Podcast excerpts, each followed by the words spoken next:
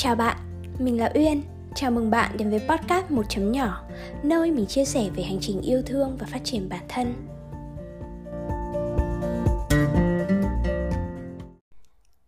Nội dung của tập podcast ngày hôm nay sẽ là tổng kết năm 2021 của mình và những bài học mà mình có được trong một năm đáng nhớ này.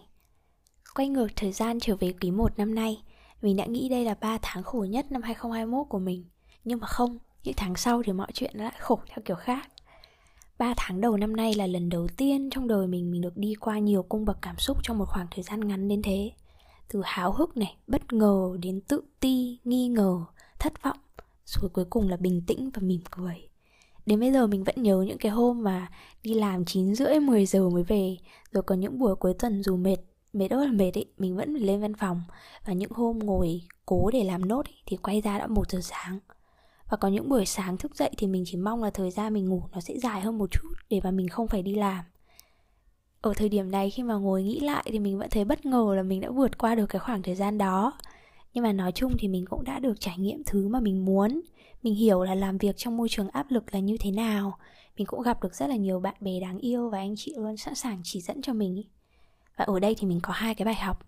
Thứ nhất là đôi lúc mình may mắn biết được mình thích gì ngay từ đầu để mà mình theo đuổi nó nhưng mà đôi lúc mình cũng cần dùng cái phương pháp loại trừ để mà tìm được thứ mà mình thích.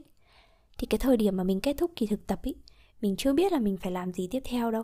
Nhưng mà mình chắc chắn một điều là mình sẽ không bao giờ làm trợ lý kiểm toán. Bài học thứ hai đó là dù trong hoàn cảnh nào thì hãy cố gắng ăn ngon. Mình biết là không chỉ công việc kiểm toán mà còn có rất nhiều ngành nghề khác. Bạn cần dành thời gian nhiều cho công việc và đôi lúc thì cũng chẳng ngủ đủ rồi còn stress, luôn luôn suy nghĩ về công việc nữa vậy nên là trong mỗi bữa ăn thì hãy cố gắng thật sự có mặt ở cái thời điểm đó, cũng như là dành thời gian cho bữa ăn của mình, ăn những món mình thích. Chứ đừng có ăn cho xong, ăn tạm cho no để mà làm việc tiếp. Mình nghĩ đây là một cách rất là hữu ích để mà bạn có thể yêu thương bản thân ở trong mùa bận. Và sang đến quý 2 thì mình thầm nghĩ là, ôi, được nghỉ rồi, không còn những ngày tháng phải chạy deadline hay là đi công tác xa nhà nữa. Mình sẽ đi du lịch, mình sẽ thỏa sức làm những thứ mà mình thích nhưng mà không, mình đã bị ốm trong tháng tư này. Và có lẽ là do cái khoảng thời gian trước mình làm việc quá sức ấy, thì đến bây giờ sức khỏe của mình mới bắt đầu có vấn đề. Mình nhớ có những ngày mà mình không lết được người ra khỏi giường ấy, rồi có những hôm là mình thử tập lại những bài tập trước đây thì mình không thể nào tập nổi bởi vì cơ thể của mình quá yếu. Và một thời gian sau đó thì mình cũng cần phải hoàn thành bài khóa luận và thi chứng chỉ trường yêu cầu để mà tốt nghiệp hai việc này thì nó không quá là áp lực nhưng mà sức khỏe hồi đó của mình quá yếu ấy, nên là mình cũng khá là khó khăn để mà hoàn thành được. Vậy nên là cái bài học ở đây là hãy cố gắng giữ gìn sức khỏe của bản thân bởi vì đó cũng là một cái nguồn lực mà bạn đang có. Thời điểm đó thì mình có tiền này mình có thời gian nhưng mà mình chẳng có sức khỏe. Vậy nên là mình cũng chẳng làm được những thứ mà mình muốn cũng như là chật vật để hoàn thành những việc mình cần phải làm. Vậy nên là hãy trân trọng sức khỏe đừng lãng phí nó. Tiếp theo là quý 3 và quý 4 Thì ngày 15 tháng 7 mình đã bắt đầu làm podcast một chấm nhỏ. Mọi thứ nó đến rất là tự nhiên, Tình cờ một hôm mình ngồi nghe podcast của chị Giang ơi, Rồi là tình cờ xem được video hướng dẫn podcast của chị Chi. Và trong đầu mình hiện lên khá là nhiều ý tưởng. Cảm giác khi mà mình làm nội dung này rồi mình ngồi ghi âm nó tuyệt lắm. Mình cảm thấy là việc mình làm nó không chỉ có ý nghĩa với mình mà còn có ý nghĩa với những người khác nữa. Và rồi một thời gian sau đó thì mình bắt đầu làm youtube, blog tuy nhiên là mình thấy là mình đang thiếu cái tính kỷ luật trong việc làm nội dung ấy và mình sẽ tiếp tục cải thiện trong năm sau để ra nội dung một cách đều đặn hơn kiểu có kỷ luật chứ không thể nào cứ có hứng lên thì mới làm được. Đó đó là chuyện à, uh, của một chấm nhỏ. Còn đây là chuyện đi tìm việc của mình. Thì như bạn đã nghe ở trong cái tập chuyện tìm việc thì là khi mà mình bảo vệ xong khóa luận thì mình sợ rằng là mình sẽ bị đánh giá thấp khi mà không tìm được việc. Mình apply hết chỗ này đến chỗ khác vì lo sợ là bản thân sẽ không có được cái sự công nhận từ người khác. Nhưng mà rồi sao? Cái lúc mà trượt phỏng vấn ý, thì mình thấy tự ti này mình áp lực. Rồi mà khi mà có được việc rồi thì mình lại cảm thấy trống rỗng mình không có một chút cái hứng thú hay tò mò gì cả. Thì nguyên nhân ở đây là mình đã sai ngay ở cái bước ban đầu rồi. Tức là mình đã hành động theo nỗi sợ thay vì là bằng tình yêu nếu mà cứ tiếp tục làm như vậy thì có lẽ là mình sẽ rất ổn ở bên ngoài, nhưng mà mình sẽ dần dần đánh mất chính mình mất.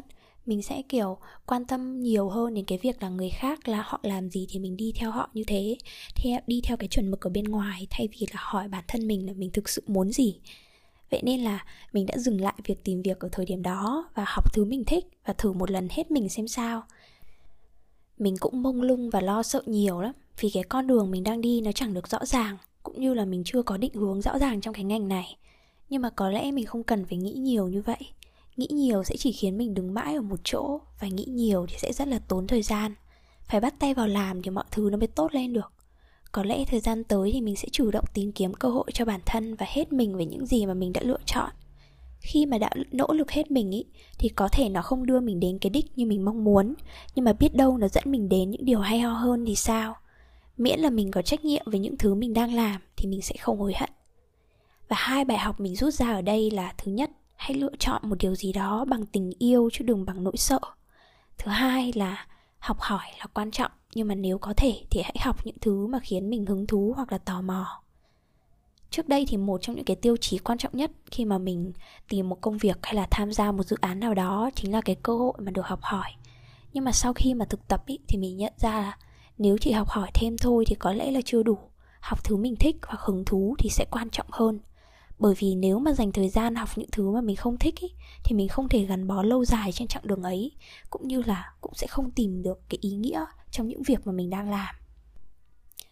Ở năm 2021 thì điều mà mình tự hào nhất ở bản thân là mình đã dám vượt qua cái nỗi sợ để mà làm điều mình thích. Năm nay thì mình mới mở hé cái cánh cửa này thôi, nhưng mà có lẽ năm 2022 thì mình sẽ rèn luyện thêm cái sự dũng cảm cũng như là kỷ luật để mà mở tung cái cánh cửa mình đã lựa chọn. Năm 2021 của bạn như thế nào? Đó là một năm đẹp hay là một năm buồn? Bạn đã trở thành một phiên bản tốt hơn hay tệ hơn bạn của một năm trước? Nhưng mà mình nghĩ đấy không phải là điều quan trọng Quan trọng là bạn đã có được những bài học gì ở năm nay đây mới chính là món quà quý giá mà 2021 tặng cho bạn để bạn có thể tiếp tục bước đi ở chặng đường phía trước. Cảm ơn bạn đã lắng nghe tập podcast này và hẹn gặp lại bạn trong những tập podcast tiếp theo. Bye bye!